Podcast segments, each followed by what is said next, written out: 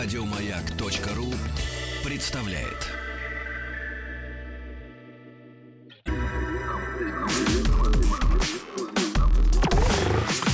Двадцать два.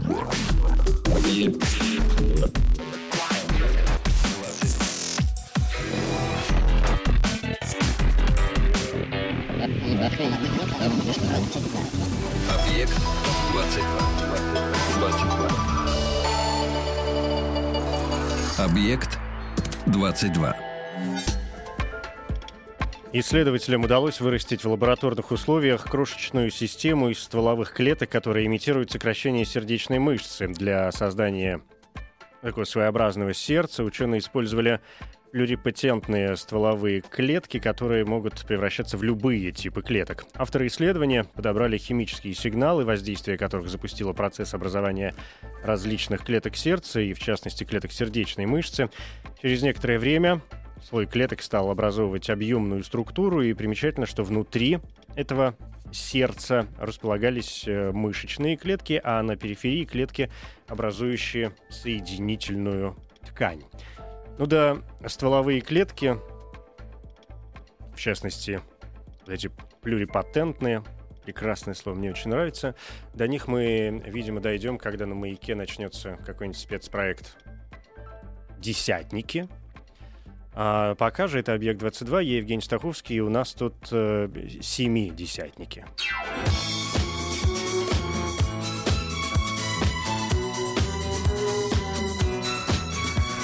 Семидесятники. Все лето на маяке. Ну, допустим. Смотрите, в какую сторону сегодня пойдем. 29 ноября 1972 года компания Atari выпускает первую коммерчески успешную видеоигру под названием Pong. С целью изучения спроса игровые автоматы были установлены в двух калифорнийских барах. На следующий день с момента открытия заведения ожидала целая очередь желающих сразиться в этот электронный вариант э, настольного тенниса. Понятно, что видеоигры вообще очень серьезная какая-то система и состоящая из множества элементов, и я не без удивления для себя, признаюсь честно, обнаружил, что м, существует такая целая философия видеоигр. Понятно, что философией можно назвать все что угодно, но, э, тем не менее, даже какие-то полуприличные источники говорят, что это целая академическая дисциплина, с которой, естественно, мне тоже захотелось разобраться. И хорошо, что до меня сегодня добрался Александр Витушинский, преподаватель философского факультета МГУ имени Ломоносова, сотрудник Московского центра исследований видеоигр. Александр, здравствуйте. Здравствуйте, Евгений. Да, спасибо, что нашли на меня сегодня время. Тем более, что мне как-то очень действительно интересно понять, э, что же такая за философия видеоигр и насколько вообще это понятие ну, академично, насколько имеем мы право оперировать вот этим словосочетанием. Да мне кажется, оперировать-то мы им, конечно, можем, да, особенно Ну, кто в нам запретит, с русскоязычном, другой э, стороны, ну, в том числе да. в русскоязычном контексте, да, потому что философия фактически работает как оператор, да, философия X. Философия чего угодно. Можно на второе место поставить, да, любое слово, и по большому счету, вплоть до философии кофе или философии, там, не знаю, одежды, да, можно об этом говорить. Это связано с тем, что термин, по большому счету, связан просто с любой интеллектуальной деятельностью. Если историки начинают интеллектуально относиться к собственному занятию, это уже философия истории. Да? Если физик начинает осмыслять, чем занимается он, когда занимается физикой, это уже философия физики. Да, в этом смысле понятно, что философией практически называется все что угодно, но лично мне, э, да и моим коллегам по как раз Московскому центру исследований видеоигр гораздо больше нравится более нейтральное да, исследование видеоигр или академические исследования видеоигр, потому что по большому счету это скорее не только философия, да, это в целом гуманитарные науки о видеоиграх. Да, это в целом гуманитарная методология, то есть это и литературоведение, это и социология, это и психология, это и философия в том числе, да, то есть здесь задача разобраться с тем, что такое видеоигры, почему этот объект значим, да, какое место он занимает в нашей культуре, и различные инструменты здесь могут оказаться полезными, и философские, и не только философские, да, поэтому вот это на Западе это просто называется game studies, да, но, например, тот же самый cinema studies у нас как правило, называют философией кино. Поэтому, по большому счету, нет ошибки называть там э, Game Studies, да, из там, философии видеоигр, ок, нормально, совершенно. Но по большому счету мы как-то придерживаемся скорее исследований видеоигр, да, чтобы не, не было ощущения, что есть вот философские факультеты, а значит, допустим, ровно как была бы возможно, допустим, философия видеоигр, возможно, и психология видеоигр на психологическом факультете. Да, нет, как бы это скорее речь о том, чтобы максимально широко посмотреть на сам исследовательский объект.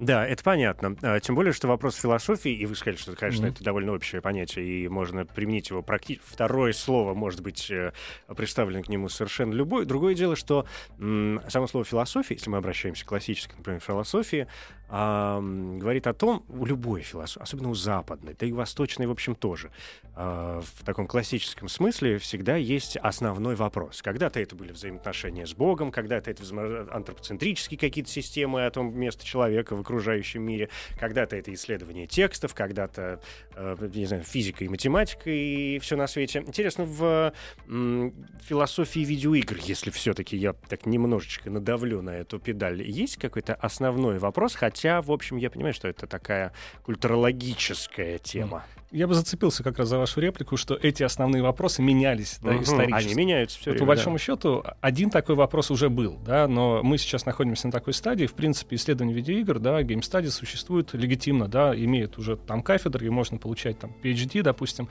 написав там работу по Doom, да, и став профессором. Да, это на- нормальная ситуация, она стала нормальной с 2001 года. То есть это очень молодая дисциплина, по сути. Вот, но э, э, как бы дело в том, что а- она, конечно, молодая, Э, не- немножко сбился, можно вернуться к вопросу, да? Это к тому, что есть основной вопрос, А, основной вопрос, конечно, который, да. Вот который совершенно постоянно меняется. Да. Почему-то совершенно вылетел, Мгм. да. Вот дело в том, что, конечно, когда появляется дисциплина, да, по большому счету перед учеными стоит вопрос, а почему эта дисциплина нужна, да, почему нельзя изучать видеоигры, исходя из тех уже имеющихся э, дисциплин, которые есть в университетах, да, и вот здесь встает вопрос, что такое видеоигра, да, и, и начинается критика вот как раз других дисциплин, и в том числе эта критика как раз заключалась в том, чтобы попытаться уничтожить э, ту дисциплину, или, скорее, методологию, да, подход, который являлся основным на тот момент, это нарратологический. Да, как будто эта экспансия в гуманитарных науках связана с тем, чтобы рассматривать все вокруг нас как текст, она была доминирующей. В том числе, естественно, докатилась в какой-то момент и до видеоигр.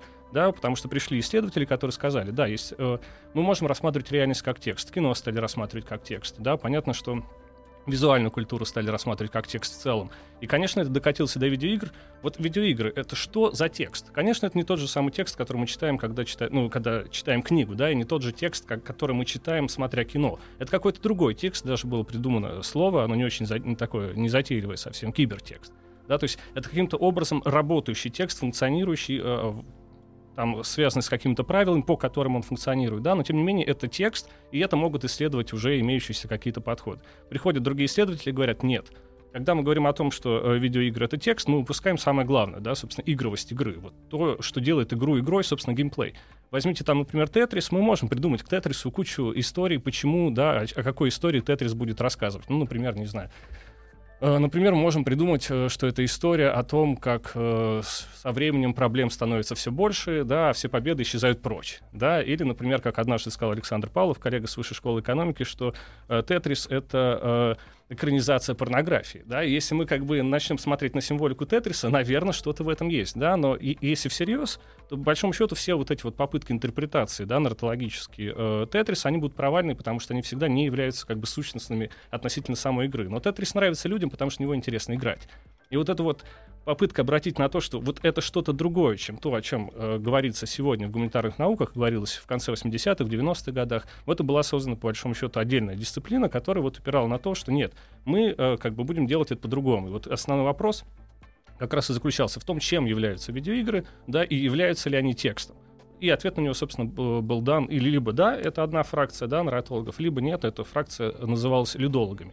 Но по большому счету где-то к концу э, вот э, первого тысячелетия, первое десятилетия нового тысячелетия, да, как бы уже стало ясно, что этот вопрос не является главным, потому что на него в какой-то степени был дан ответ. Сам спор не является легитимным, он не нужен.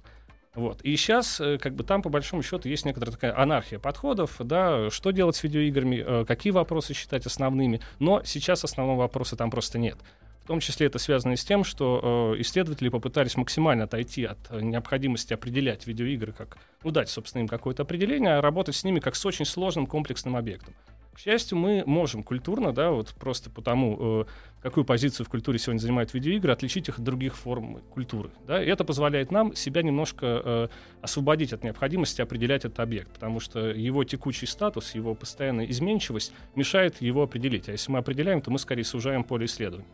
С другой стороны, в том, что вы сказали, и в первом пункте, и во втором, и даже там что-то между ними э, проскакивало, есть какая-то большая, как мне показалось, правда. Мгм. Потому что если мы воспринимаем, скажем, видеоигру как текст, то, что укладывается в со- современные философские а, представления и в современные вопросы философии, уж тем более там начиная с 20 века, когда текст, как вы справедливо заметили, нас вообще стал а, э, занимать, то а, действительно видеоигра наиболее мне сейчас подумалось, ярким образом позволяет нам принимать э, участие в построении вот той вселенной, которую мы получаем посредством текста, Э, со всеми, значит, отталкиваясь от э, всех этих теорий смерти автора и так далее, м, о том, что да, читатель сам выстраивает наше мое понимание, когда я читаю Льва Толстого, и ваше понимание, когда вы читаете Льва Толстого, и Лев Толстой, когда писал свой собственный текст, могут быть три совершенно разных понимания в зависимости от нашего, я не знаю, э, уровня образования, уровня культуры, от жизненного опыта и, и, в конце концов, секундного настроения, да, от того, какие-то травмы э, повлияли на меня в последнее время. С другой стороны, конечно, вспоминается великий наш прекрасный нидерландец э, Хьюзинге со своим Homo Ludens, да, человек, играющий с, этим, с этой прекрасной работой, а, который всегда вспоминают и который выскакивает на поверхность всегда, когда мы говорим об играх э, как таковых. А, и в данном случае игра действительно начинает выступать как м, такое великое про-действие. Ведь и человек э, в процессе роста, мы же постигаем жизнь через э, игру. Проблема э, такой оптики, ну, если говорить о ней, конечно, как о проблеме, потому что, как и э, текст, это такие универсальные объяснительные машины, да, то есть, по большому счету, все через них пропускается. Либо текст мы можем, например, э, образование текста, да, воспринимать как игру, либо игровые практики посредством правил тоже э, как бы пытаться расшифровывать как некоторые языки.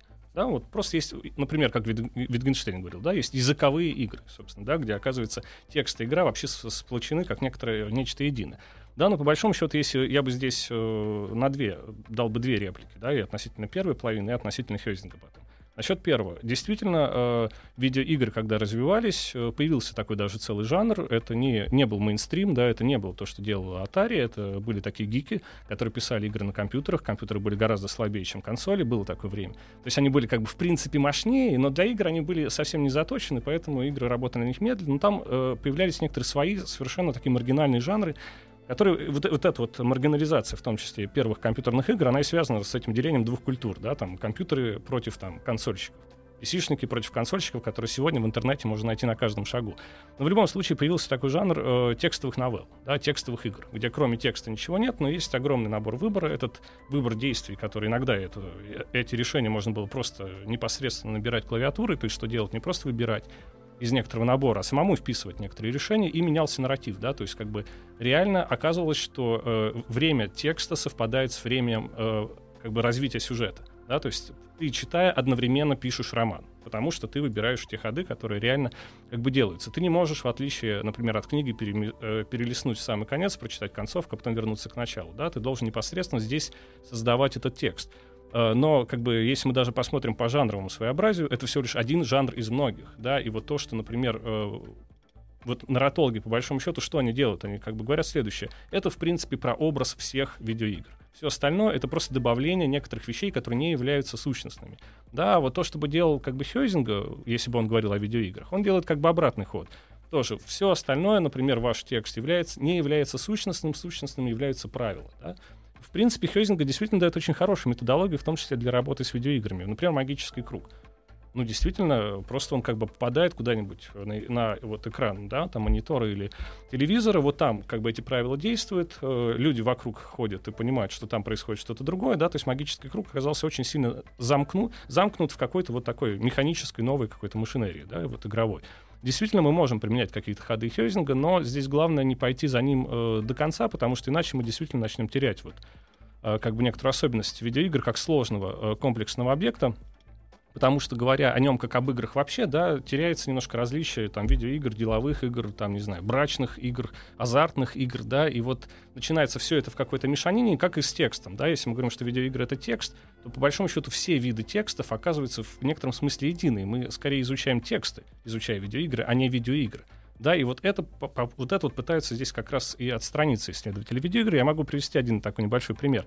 Э, как раз пытаясь определить свой объект, э, исследователи выдвинули три базовые характеристики, под которые, как они считали, подпадает любая видеоигра. И, в принципе, э, это было действительно сделано очень неплохо. Ну, например, да, это как бы некоторая вариативность событий. Начиная с некоторого максимума, да, что сюжет может меняться в зависимости от того, что делает сам игрок. До минимума вариативности — это просто возможность выигрывать или проигрывать. Иногда это возможность выиграть или проиграть, но иногда просто выигрывать и проигрывать в играх типа Sims или там, ну, каких-то, которые не предполагают окончательной победы или окончательного поражения. А, второй — какая-то ценностная э, размеченность. Да? Есть как бы одно из решений, оно хорошее, другое плохое. То есть выигрывать — это хорошо, проигрывать — это плохо. Да? Поэтому мы хотим выигрывать, но не хотим проигрывать. И третье — это некоторая логика роста, если угодно, встроенный капитализм в логику видеоигр, когда ты должен становиться сильнее, враги должны становиться сильнее, ты должен получать предметы, которых раньше не было, переходить на новый уровень, прокачивать персонажа, ну и так далее. То есть некоторое в конце должно быть что-то, чего нет в начале, да, то есть ты должен получать некоторые новые, получать постоянно фидбэк от того, во что ты играешь. И вот, и, и, например, в принципе, можно согласиться с этими всеми, всеми тремя пунктами, потому что они, в общем, по большому счету верны. Но появляется сообщество э, таких независимых разработчиков, которые называют свой проект не играми и начинают делать игры, которые нарушают все эти принципы. И что мы видим в итоге, да, что э, игры, которые они делают, в которых нельзя ни выиграть, ни проиграть, ни прокачивать персонажа, остаются играми. И если мы, например, да, являемся такими как бы э, сторонниками теории, то мы должны сказать в духе Гегеля, да, тем хуже для фактов. Сказать, это просто не игры, действительно. Это не игры, и мы не будем их изучать. Мы будем изучать только то, что подпадает под наше определение. А если мы как бы все-таки заинтересованы скорее в этом объекте, да, а не в наших теориях, то мы все время должны быть аккуратны к тому, чтобы говорить, чем являются видеоигры там, в окончательном каком-то смысле, да, потому что мы можем сказать, чем они являются, но это станет поводом разработчикам сделать что-то, что будет выбиваться из этого определения и тем самым заставить Э, исследователей думать дальше. Да? Поэтому это такой как бы некоторый добродетель аккуратности. Не говорить э, всегда до конца, не говорить за все да? там явления, связанные с видеоиграми. Здесь появляется такая очень серьезная э, развилка, уж пока не знаю о скольки путях. Получается, что философия видеоигр, это game study, как вы сказали, еще я даже себе пометил, академические исследования видеоигр, ну, да. да, если совсем а, по-русски. Получается, что м, процесс изучения и вообще разговора внутри э, вот, вот этого вопроса а, это и изучение самой игры, да, что она собой представляет, текст она или не текст, это 38 вопрос, м, изучение людей, которые придумывают ходы, а, и изучение, безусловно, людей, которые в эти игры играют. И не только. Э, здесь как бы действительно очень много уровней, да, на которых эти объекты существуют, потому что, например, мы не должны забывать, что э, видеоигры — это цифровые медиа. Да, цифровые медиа, по большому счету, видеоигра — это программа то, что мы видим там движущихся каких-то человечков, деревья и так далее, да, это некоторые, ну, если выражаться философским языком, да, такой, такой мир становления. Это игра теней, как сказал бы Платон, да. На самом деле видеоигры — это программный код, который стоит, то есть то невидимое, что реально делает то видимое возможно. Ну, то есть да? это реально несуществующее. Э, ну, как да. сказать, то есть, э, ну, вот то, что мы видим, да, но в реально, ну, как бы не обладает таким подлинным онтологическим Ну, в том-то и дело. Да? Вы вспомнили Платона с его теорией идей, интересно, mm-hmm. как бы он отнесся к видеоиграм. Ну, да? как? Математика является в центре, да, числовая реальность более фундаментальна, чем э, то, что мы видим, да, как некоторый изменяющийся мир изменяющихся объектов. Алгоритмы, вот как бы, да, что стоит, как бы, делает вот э, э, видеоигру видеоигрой, если угодно, да, но с другой стороны программный код или там языки программирования не существуют без того железа, на который делает их возможным, да, и в этом смысле, например, порт одной игры там с одной игровой платформы на другую платформу одной и той же игры, да, заставляет ее заново переписать. И в этом смысле там получается очень много э, таких необходимости погружаться, да, в тонкости, например, там, не знаю, э, игровой, там, не знаю, э, собственно, самих машин, да, там, компьютерной архитектуры, э, программного обеспечения, того, что называется software studies, да, и что тоже изучается довольно мощно, вот связано с изучением цифровой культуры в целом, да, вплоть до игровых сообществ, э, социологии видеоигр, да, там, каких-то анализов э, гендерных предпочтений и так далее, да, то есть сам культурный феномен настолько обширен, что он поднимает очень много проблем, и здесь э, просто неправильно сказать, что есть какая-то проблема, которая является более фундаментальной, чем остальные. Все проблемы интересны. Да, этот, это явление настолько интересно, и вот как раз очень странно, и в то же время очень здорово, да, что мы говорим, например, что поводом да, к сегодняшней передаче являются 70-е годы, потому что 70-е годы — это появление игровой индустрии, о чем, например, мы э, в русскоязычном контексте практически не осведомлены вообще, да, потому что к нам видеоигры пришли в 80-х. Ну, даже скорее уже в 90-х, да, если брать вот перестройка и появление у нас там Дэнди, например. А Дэнди, как известно, это вообще, э, да, не, как бы не настоящая консоль, это э, клон, Э, пиратский, да, и не настоящий Famicom японский или, да, там, NES, э, как он назывался в США. И то есть мы как бы знакомились здесь, в России, с видеоиграми вообще по там каким-то тайваньским клонам, да, проходили игры, которые были в пять раз сложнее, чем американцам и так далее, и поэтому, например, там у нас где-то в странах СНГ средний возраст геймера будет равняться где-то 25-30 лет, да, в США этот возраст доходит до 40.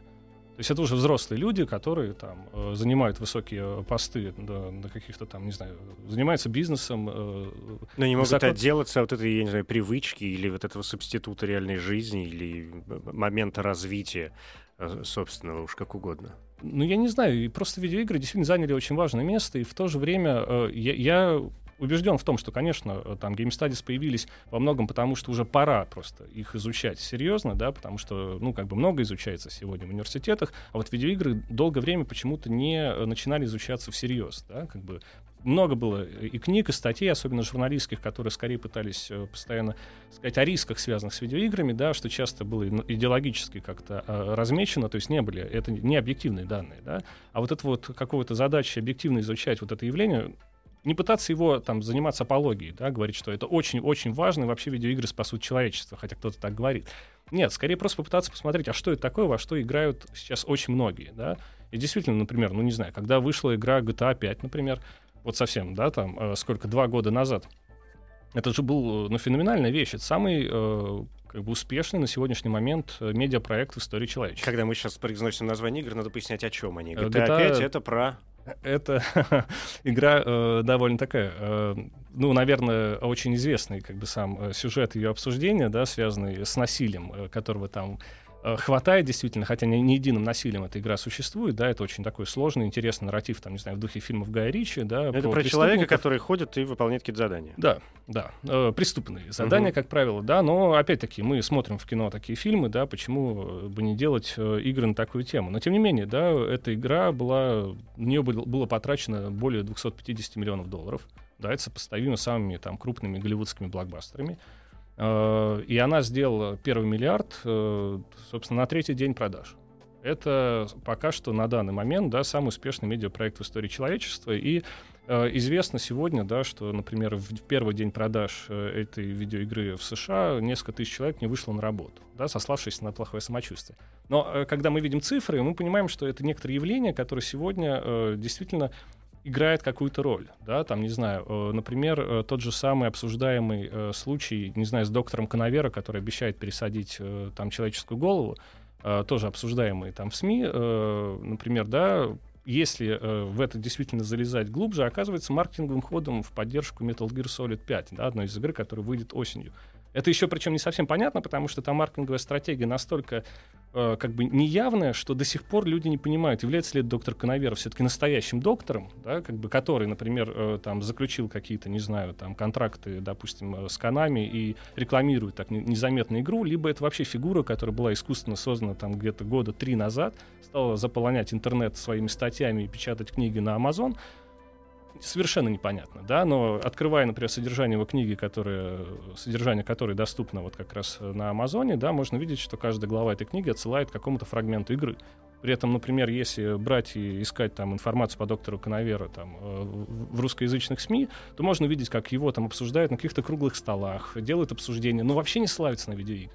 Да, то есть вот не совсем понятно, насколько мы, не упускаем ли мы слишком многое в современной культуре, и насколько мы вообще можем называть себя там исследователями современной культуры, если мы игнорируем, да, такое измерение, как видеоигры. Ну, это вопрос влияния, да, я понимаю. Э, ну, в любом случае, да, вы произнесли очень много слов и моментов, чем занимается, собственно, вот это исследование видеоигр. У меня пока складывается ощущение, что два основных пункта, ну, там именно технические, скажем, проблемы. Два основных пункта. Пункта — это, конечно, вопрос э, культурологии, в первую очередь, наверное. И во вторую очередь это вопрос так, чер- чер- через, э, чер- через э, тире такой психологии и социологии, наверное, да, о влиянии а, видеоигр на человека и на развитие общества. Потому что, ну, по большому счету, да, я понимаю, видеоигры, конечно, но с другой стороны, не являются ли видеоигры совершенно простым элементом, просто более развитым элементом а, обычных наших игр? Мы играем, ну, там, девочки играют в дочки, да и не только девочки, играют в дочки матери и создают некоторые ролевые модели для будущей жизни и пытаются подстроиться под какие-то ситуации, которые могут получиться в жизни, слизывая, опять же, поведение со своих, например, э, родителей. Да, мы играем в шахматы, строим кто умеет математические комбинации, тренируем память, выстраиваем, ну, это такая игра в войнушку, э, среди прочего, да. Играя в войнушку мальчиками в детстве, некоторые вырастают, никак не могут э, закончить в нее играть, но тем не менее мы тоже моделируем, моделируем какие-то ситуации. С э, видеоиграми, в общем, происходит э, то же самое. Вы вспомнили Тетрис, который, по большому счету, так, с чистого, прозрачного глаза ничего не моделирует, а просто собирает какие-то комбинации из этих кубиков. А, да, его можно разложить, конечно, и придумать под него все, что угодно, до сугубо эротических э, каких-то там и порнографических э, переживаний, не говоря уж действительно о таких играх, как... м, Что вы вспомнили Дэнди, я из уже не детства, но вспоминаю там, как э, мой младший брат рубился в, б- б- этого, в «Принце Персии», например. Я Отлично. помню, я помню, как я сам э, совершенно обожал Лару Крофт. Например, это я помню, мы сидели в мои там какие-то 20 лет ночи напролет. Это было невозможно остановиться совершенно. И сегодняшние GTA, которые развивают как раз именно эту линию, да, артефакты, задания, выполнять что-то, куда-то идти, что-то искать, тут делать что-то где-то. А, получается, это, с другой стороны, ведь то, что мы не можем позволить себе в обычной реальной жизни. Хочется в это верить. С другой стороны, а, почему психологический и социологический вопрос а, здесь очень важен? Я читал какое-то исследование как раз а, которое наверняка укладывается в наш сегодняшний разговор, о том, что м, гоночки довольно плохо, например, влияют на а, ситуацию на дорогах, что молодые люди, которые, скажем, там в свои 12-15 лет были увлечены а, сверх меры всевозможными гонками и добиваясь в этих играх там сумасшедших результатов, э, какие там игры, самое главное, вот это как называется? Ну, не знаю, как Need for сейчас. Need Speed for там да, какой-нибудь, да. время. Да, но тем не менее, Need for Speed, наверное, сегодня основная, ну, по крайней мере, из тех, э, о которых я слышал. Они, садясь за руль и выезжая на дорогу, пытаются повторить те же самые навыки, и это заканчивается плачевно, к сожалению. Вот те вопросы психологии и влияния видеоигр а, на жизнь. Понятно, что здесь какая-нибудь вольнодумная старушка крикнет запретить все к чертовой матери, но это же не значит, что мы должны полагать, что, например, Раскольников и далее по тексту. Действительно, здесь очень много э, таких э, интересных моментов, но я бы все-таки, э, во-первых, насчет тому, чему они там учат, чему не учат, да, и вот этот э, вопрос, который постоянно возникает вокруг видеоигр, например, связанный там с насилием. да. Э, В какой-то степени он имеет свое основание. Вот, например, сейчас с гонками, да, например, это было тоже как-то поставлено. Э, Он имеет свое основание, потому что действительно, когда мы читаем о, там, допустим, насилии, да, или когда мы смотрим кино о насилии, Мы же это делаем вроде как не сами. да, мы пассивные наблюдатели, Мгм. либо там пассивные читатели, если угодно, да, ну, читатели более активны, конечно, чем э, тот, кто смотрит кино, но тем не менее. А вот в видеоиграх мы должны все-таки проделать этот акт сами, да, вот, опять-таки, э, конце 70-х была игра э, как раз Dead Race, да, смертельная гонка, которая была очень примитивная, два цвета, белый и черный фон, да, машинка очень примитивная, такие странные фигурки, очень отдаленно напоминающие людей, причем э, разработчики говорили, что это не люди, а зомби, да, но при этом машина должна была их давить, на их месте появлялись гробики такие вот. Чем больше гробиков, тем сложнее управлять машиной и тем э, сложнее становится просто-напросто играть, да, но тем не менее это был первый такой исторический кейс, когда люди стали всерьез обсуждать э, опасность видеоигр, и действительно вот эта вот сама необходимость самому повернуть руль, да, и, и наехать на человека, она, в общем, в какой-то смысле э, содержит некоторую, казалось бы, опасность, да, но мне кажется, что скорее здесь просто необходимо переопределить э, понятие опыта, да, если угодно. Как опыт, это может быть полезно или не может быть полезно. Да? Можем ли мы что-то из этого узнать, да, что-то из этого подчеркнуть или не можем? Ведь ясно, что как бы в общем игроки, если всерьез, да, они как бы не теряют вот эту границу реальности и виртуальности. Это какой-то странный отчасти миф, да, потому что э, никому никогда э, ничего подобного дока- доказать не удавалось. Кто-то просто исходит из того, что люди там меняют, как бы теряют эту границу, хотя, в общем, если всерьез даже вот сесть рядом там с геймером, посмотреть, как он играет, то это будет примерно так. Я хочу спасти принцессу. Окей, да, ты хочешь спасти принцессу. Но потом, да, он нажимает на прыжок, и его герой плохо прыгает, например, не допрыгивает до э, там пропасти, и он говорит, почему он не допрыгнул, да? И вот, вот эта штука, которая позволяет зацепиться за некоторые даже просто на уровне того, как устроен дискурс, да, геймеров зацепиться на то, что он прекрасно понимает различия между тем, что это не он. Но для того, чтобы получить большее наслаждение того, что происходит вообще в мире видеоигры, да, он как бы готов сделать вот эту вот игру как если бы. Как если бы это было бы на самом деле. Да? Но именно из-за этого, как если бы, он в том числе способен получить некоторый опыт, который может оказаться полезен. Особенно сегодня это очень интересно, потому что видеоигры, естественно, в том числе в ответ на подобную критику, да, на подобные обвинения, э, выдвигают очень много идей там, образовательных игр и того, что называется получил название как раз в исследованиях процедурной риторики. Да, если угодно, там э, можно выделить там три риторики, да, вербальная, самая классическая, о которой еще Аристотель говорил, да, убеждение посредством слов, визуальное, убеждение посредством образов, плакат, карикатуры и так далее, да, и вот, вот процедуры, да, процедуры, которые способны нечто сообщать. Правила игры, которые устроены таким образом, что они производят некоторое послание. Опять-таки, э, например, те же самые гонки, да, э, гонки, значит, производят самими правилами игры такое послание, которое реально скорее опасно, чем не опасно. Ну, опять-таки, например, в, в куче игр, подобных GTA, Например, если э, персонаж едет на мотоцикле и не надевает шлем, он, как правило, умирает при первом падении. Если у него надет шлем, да, он не умирает при первом падении. Как бы банальная вещь, связанная просто с правилами игры, которые, по большому счету, способны, казалось бы, чему-то научить. Но дело в том, что если, допустим, эти правила игры всегда как-то работают в любой видеоигре, да, есть игры, которые делают на это специальный акцент. Например, политическая критика или там социальная критика. Э, я, я не знаю, вот э, один, наверное, из самых таких крупных примеров вот просто того, как это было сделано, да, э, воспроизведено. Это игра 12 сентября, посвященная критике антитеррористической программы в США. Вот. И она построена следующим образом. Э, перед вами задача как бы, уничтожить террористов. Вот. У вас есть как бы э, такой курсор, да, с целью, вы можете как бы прицелиться и выстрелить, и вы видите, есть как бы мирные жители и террористы, они отличаются просто по э, одеждам, которые на них надеты. Э, вы целитесь, э, казалось бы, в террористов, там идет как бы таймер небольшой э, того, пока этот заряд полетит в них, но дело в том, что когда он долетает до города, в который вы стреляете, вы видите, что разрушаются дома и, как правило, всегда умирают мирные жители. Вы стараетесь лучше начать играть, как-то лучше подобрать стратегию, чтобы не задевать мирных жителей, но это невозможно да, вы играете, играете, постоянно убиваете мирных жителей. При этом вы видите как бы просто на экране. То есть вам ничего не объясняют, вам не рассказывают истории, вы просто играете сами, да, и вы видите, что мирные жители подбегают как бы к трупу, да, которого вы, собственно, сделали террориста, плачут, а, а после того, как они его а, как бы уже закончили, да, оплакивать, они встают уже в других одеждах, собственно, они сами стали террористами. Получается, что до этого вам их убивать было нельзя, это как бы, да, типа плохо по правилам игры, а теперь вам их убивать нужно. И получается, что в какой-то момент сам игрок понимает, что он делает как бы что-то неправильно, да, что борьба с терроризмом в итоге как бы и сама является причиной появления нового терроризма.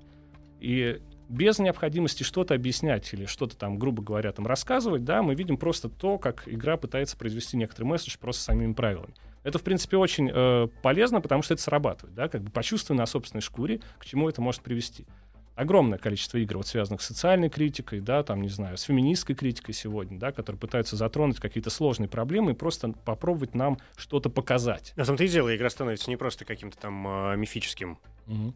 элементом, да, и построена не на каких-то сказочных сюжетах, а становится отражением, э, по большому счету, реального мира. Да, и более того, оказывается, что она этот мир способна каким-то образом э, исправлять, да, в чем как раз и заключается основная задача подобных игр. Ну, то есть здесь, конечно, всегда есть э, некоторые различия. Вот, например, вы когда сказали, что игры, э, видеоигры, да, продолжают там обычные игры, ну, типа салки. Вот это, это, кстати, забавная вещь, потому что, например, э, как я вижу сейчас в литературе, например, в Соединенных Штатах, э, это, конечно, нужно специально еще проверить, да, но такое ощущение, что они уже как-то больше перешли, что им нужно говорить, что салки это примерно как видеоигры, но вот по-другому, да, вот мы еще находимся в той ситуации, когда мы еще говорим, ну, это как салки, но только компьютерные, да, цифровые цифровые игры. Вот есть как бы не цифровые, да, аналоговые, там, салки, прятки и прочее, там, вплоть до настольных каких-то игр, да, связанных там с картонными какими-то бумагами. Вот. А есть цифровые игры, это вот видеоигры, да, но как бы в какой-то момент это может легко измениться, и парадигмальным примером игр, да, станут видеоигры. И как-то с этим придется просто-напросто э, считаться. Вот, возможно, я не договорил, да, что-то.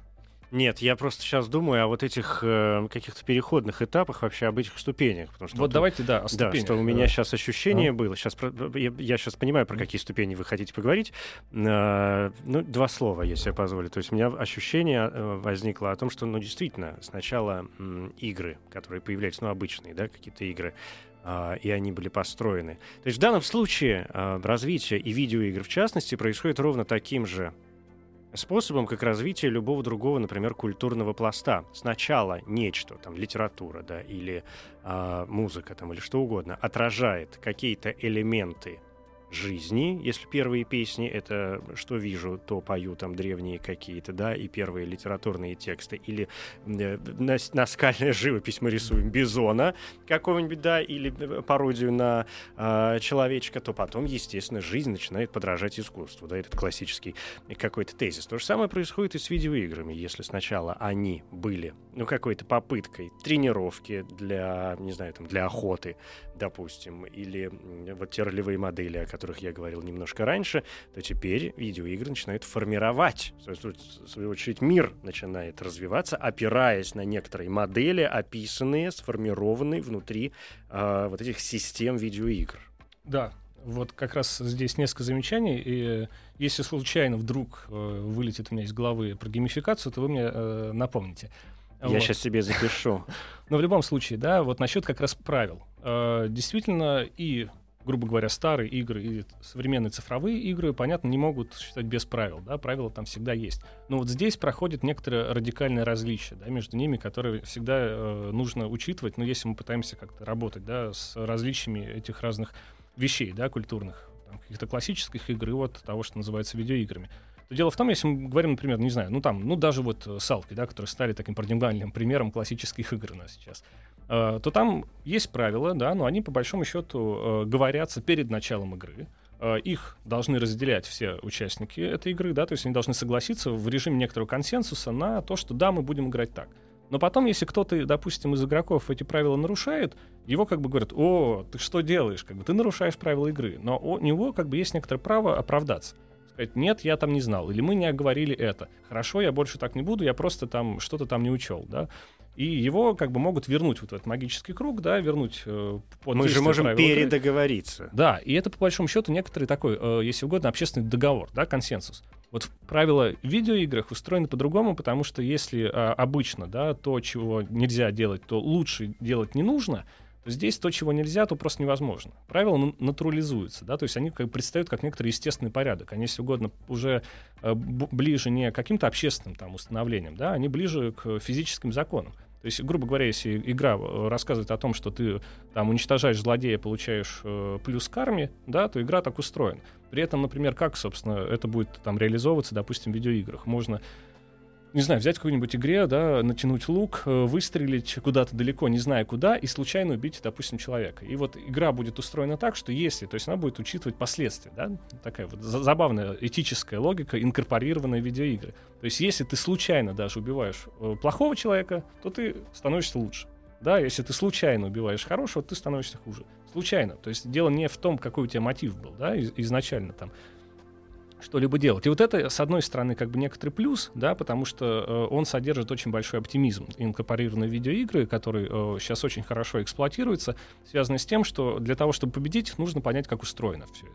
Если ты понимаешь правила, то даже самый тяжелый босс, э, самый чудовищный уровень, да, наполненный кучей врагов, может быть пройден. Нужно просто как бы понять, натренироваться. То есть это вот идея оптимизма, да, идея победы, того, что называется Epic Win, да, она как бы содержится в видеоигры, и ее начинают эксплуатировать, например, те же самые вот как раз практики геймификации. Э, Есть э, классическое, уже, уже ставшее классическим определение геймификации, да, это перенесение э, игровых технологий в неигровых, неигровые контексты. То есть, если угодно, сидит серьезный начальник серьезной корпорации, и понимает, что его сотрудники работают э, только в случае, если им платят очень большие деньги. И при этом понятно, что в какой-то момент им даже их больших денег становится мало, они хотят больше. Да, а работать, естественно, начинает хуже. То есть их нужно постоянно стимулировать все большими и большими деньгами. Ну, то есть некоторым материальным капиталом. Вот. Но дело в том, что, например, если начальник э, как бы не глупый, да, то он, например, замечает, что один из его сотрудников э, очень много денег тратит на компьютерные игры. Да, допустим, он э, тратит их в какой-нибудь онлайн-вселенную типа Warcraft. Да? Вот он тратит туда огромные деньги. Но что он получает оттуда? Он же не получает оттуда никаких денег. Что его мотивирует туда постоянно приходить? Да, и вот, э, естественно, куча исследований, потому что эти исследования, они особенно идут просто потому, что в них инвестируют деньги как раз э, бизнес-структуры, потому что они заинтересованы исследовать в, это, в этой области. Ну, например, они получают фидбэк. Да, мы все живем в таких условиях, когда мы не получаем фидбэк от того, что мы делаем. Мы как бы там делаем огромные, колоссальные, сложные проекты, но... А толку от них никакого.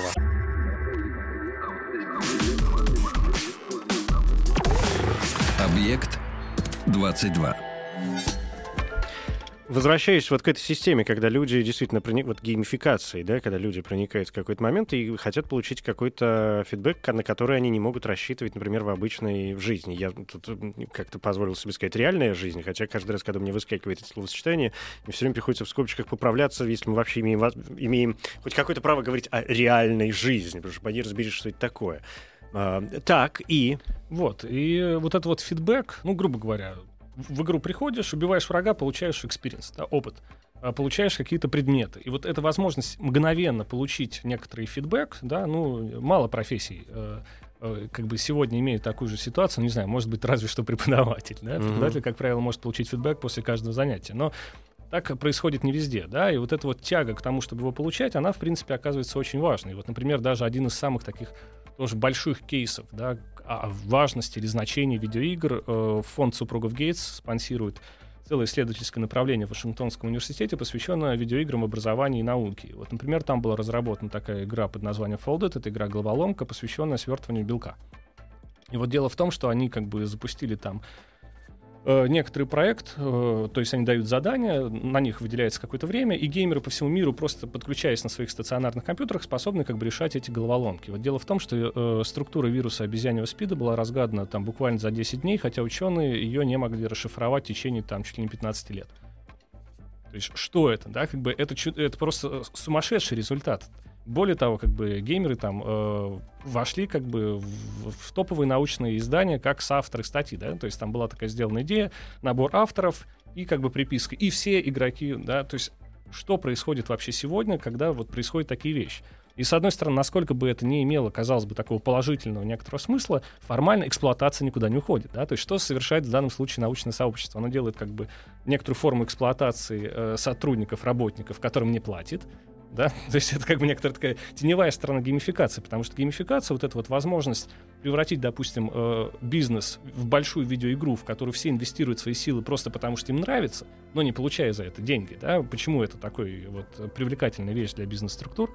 Потому что это возможность, э, сведя экономику, да, к экономики заслуг, по сути, да, там рейтингов и так далее, решить проблему вот с материальным капиталом. Да. Но вот теневая сторона остается, да, эксплуатация остается. И вот что с этим делать? Вот здесь поэтому я и вводил этот разговор о правилах, да, потому что сразу же, например, появляется такое там э, целое направление, да, э, как бы исследователей, которые называют себя критиками, ну, то есть, понятно, это не э, в духе видеоигры это плохо, давайте покритикуем их, да, а в кантовском таком смысле, то есть исследование границ да, вот насколько мы должны вот там верить, допустим, в это, в то, что происходит, да, мы должны постоянно совершать критику вот этой натурализации. То, что предстоит как естественное, то есть видеоигры, да, всегда натурализуют некоторые правила, мы должны показать, что оно искусственное, да, что оно создано.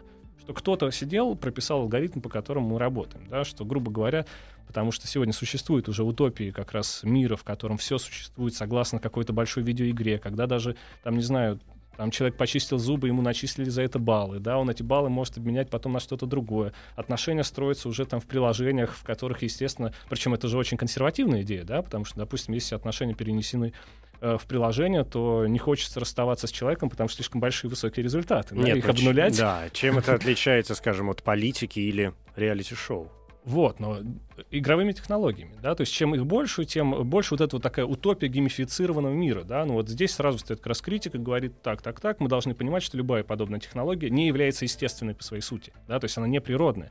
И вот эта сама идея, что за такое-то действие ты получаешь столько-то очков, всегда может быть оспорена, да, и как бы вот такая политическая плоскость исследования видеоигр в этом смысле тоже есть. Да? То есть это как бы получается такие исследования, которые, с одной стороны, э, могут быть очень теоретичными, да, вплоть до, например, аргумента в духе, что мы уже живем в компьютерной игре, да, то есть вот это такие чисто философские спекуляции в духе как раз там, платонизма, да, или критики платонизма. Нет, там... но в данном случае и Бога можно расценивать как большого геймера. Э, более того, таких статей уже выше крыши. Ну, конечно, это вот очень просто. Это просто как бы некоторый новый язык, который позволяет нам описывать реальность, да, и процессы, которые в ней происходят. Но э, всегда были только языки. Да? Опять-таки, например, революция в когнитивных науках э, стала возможной благодаря вот этой метафоре компьютерной, связанной с хардвером и софтвером. Да? Как бы, собственно, мозг как хард железо, да, и сознание как софт, программа на этом мозге установлены. Эта метафора позволила как бы двинуть э, когнитивные науки вперед, хотя, казалось бы, это просто метафора. Да? Куда может нас двинуть метафора, например, там, Бога как геймера? Я думаю, может, да? потому что она, например, э, как минимум показывает, что э, свобода, если угодно, Бога ограничена. Да? То есть, например, там э, одна из исследовательниц, э, ну, специалист по иудаистике, исследователь компьютерных игр, она, например, так и написала там. Там видеоигры позволяют нам решить там проблему свободы воли, видеоигры позволяют нам там понять э, границы свободы Бога, его там какой-то волеизлияния и так далее. Я думаю, что эти действительно вещи очень полезны, да, вот насколько они будут менять и какие-то другие там, э, там, не знаю, общественные процессы, да, политические процессы в том числе, вполне возможно. В этом смысле, уже так начинаем пытаться подводить хоть какой-нибудь итог всему этому делу, я, знаете, о чем подумал? О том, что, во-первых, э, действительно видеоигры настолько серьезно вошли в нашу жизнь, что как бы мы не хотели, э, как бы мы не шарахались от них, как бы не пытались мы обращать на них внимание, чтобы мы о них не думали, от этого уже никуда не денешься. Все, они есть. С этим надо, это называется, смирись и полюби. А, опять же, об этом говорит, что другие культурные моменты становятся таким синтетическим жанром, когда, и мы видим это, например, на, на почве смешения, скажем, видеоигр и кинематографа. В последнее время появилось достаточное количество э, и киноработ, причем очень неплохих киноработ, которые были не то что сделаны на на основе видеоигр. Там, ну, я сегодня вспоминал свою любимую Лару Крофт. Понятно, что это мог быть просто художественный фильм, где Анджелина Джоли прекрасно скачет и выполняет все эти трюки, которые Лара выполняла в э, видеоигре. Когда появляются фильмы, сейчас что-то новое должно выйти с э, какими-то этими видеочудовищами, а, которые да. пиксели, да. А, когда вот эти сюжетные единицы видеоигр становятся совершенно отдельными какими-то героями, абсолютно так же точно нарисованными нарисованными, которые вклиниваются в весь этот процесс, начинают занимать то место в реально выдуманном мире, коим для нас является кинематограф. Мне кажется, это как раз очень сильный показатель в поддержку, среди прочего, и того, что вы говорите сегодня. Да, это... но мне кажется, что видеоигры скорее уже занимают позицию гораздо более преимущественную, чем кинематограф. Да? Отчасти в том числе, что видеоигры преодолели ту грань, которая была у кинематографа. Да? Было много попыток сделать интерактивное кино. Но средствами кино интерактивное кино не делается. Ну, по крайней мере, пока, да. Вот. А средством видеоигр уже есть пример интерактивного кино. Да? Один из лучших примеров Heavy Rain. Это интерактивное кино, там, не знаю, с э, тысячу развилок, да, где ты должен от начала до конца проиграть одну историю, хотя в конце у тебя могут умереть все твои персонажи. Ну, ты досмотришь фильм. А ведь это главный процесс э, и главный элемент искусства, процесс вовлечения. Потому вот. что без вовлечения в искусство искусство ничего не стоит. Это, кстати, тоже, да, вот тема, которую мы сегодня не поднимали, но она тоже занимает некоторое такое э, довольно весомый, весомое значение. Являются ли видеоигры, да, некоторым mm-hmm. новым искусством? Э, я не очень люблю эту тему по разным причинам, но тем не менее она действительно есть, да, потому что что это такое? Мне скорее всегда вот интересно, что может э, преодолеть те границы, которых нет вот, которые, точнее, могут открыться да, у видеоигр, потому что действительно там литература имела границу, видеоигры ее смогли преодолеть. Да? То есть средством видеоигр литература получила жанр, жанр интерактивных новелл. Там кино получило жанр да, интерактивного кино, которое реализуется как раз средством видеоигр. Там, по большому счету, еще можно там телевидение, в конце концов, да, еще до появления видеомагнитофонов стало интерактивным, потому что одна из первых реклам, которые как раз делались, э, собственно, у Atari, да, когда появились первые домашние консоли, это ты наконец-то сможешь контролировать свой телевизор. Не было еще, да, распространения кабельного ТВ, не было видеомагнитофона. То есть, и это была первая возможность контролировать телевизор. То есть телевидение имело границу, видеоигры ее преодолели. Но вот сейчас не видно той границы, которая есть в видеоиграх, для которой понадобится новый медиум, да, или новые медиа какие-то. И пока такое ощущение, что это какая-то вещь, которая смогла собрать все, но вот сама является сейчас очень крутой и чуть ли не центральной, если мы говорим о современном, э, современной культуре в целом. Ну, во многом это и потому, что все-таки видеоигры достаточно новый, э, относительно молодой жанр и относительно молодой вид искусства, ежели хотите. да, несмотря на то, что акме, вы... Да, да, расцвет. Вот, прекрасное вы подобрали слово, на нем и остановимся. Спасибо большое. Александр Витушинский, преподаватель философского факультета МГУ, сотрудник Московского центра исследований видеоигр. Спасибо. Еще больше подкастов на радиомаяк.ру.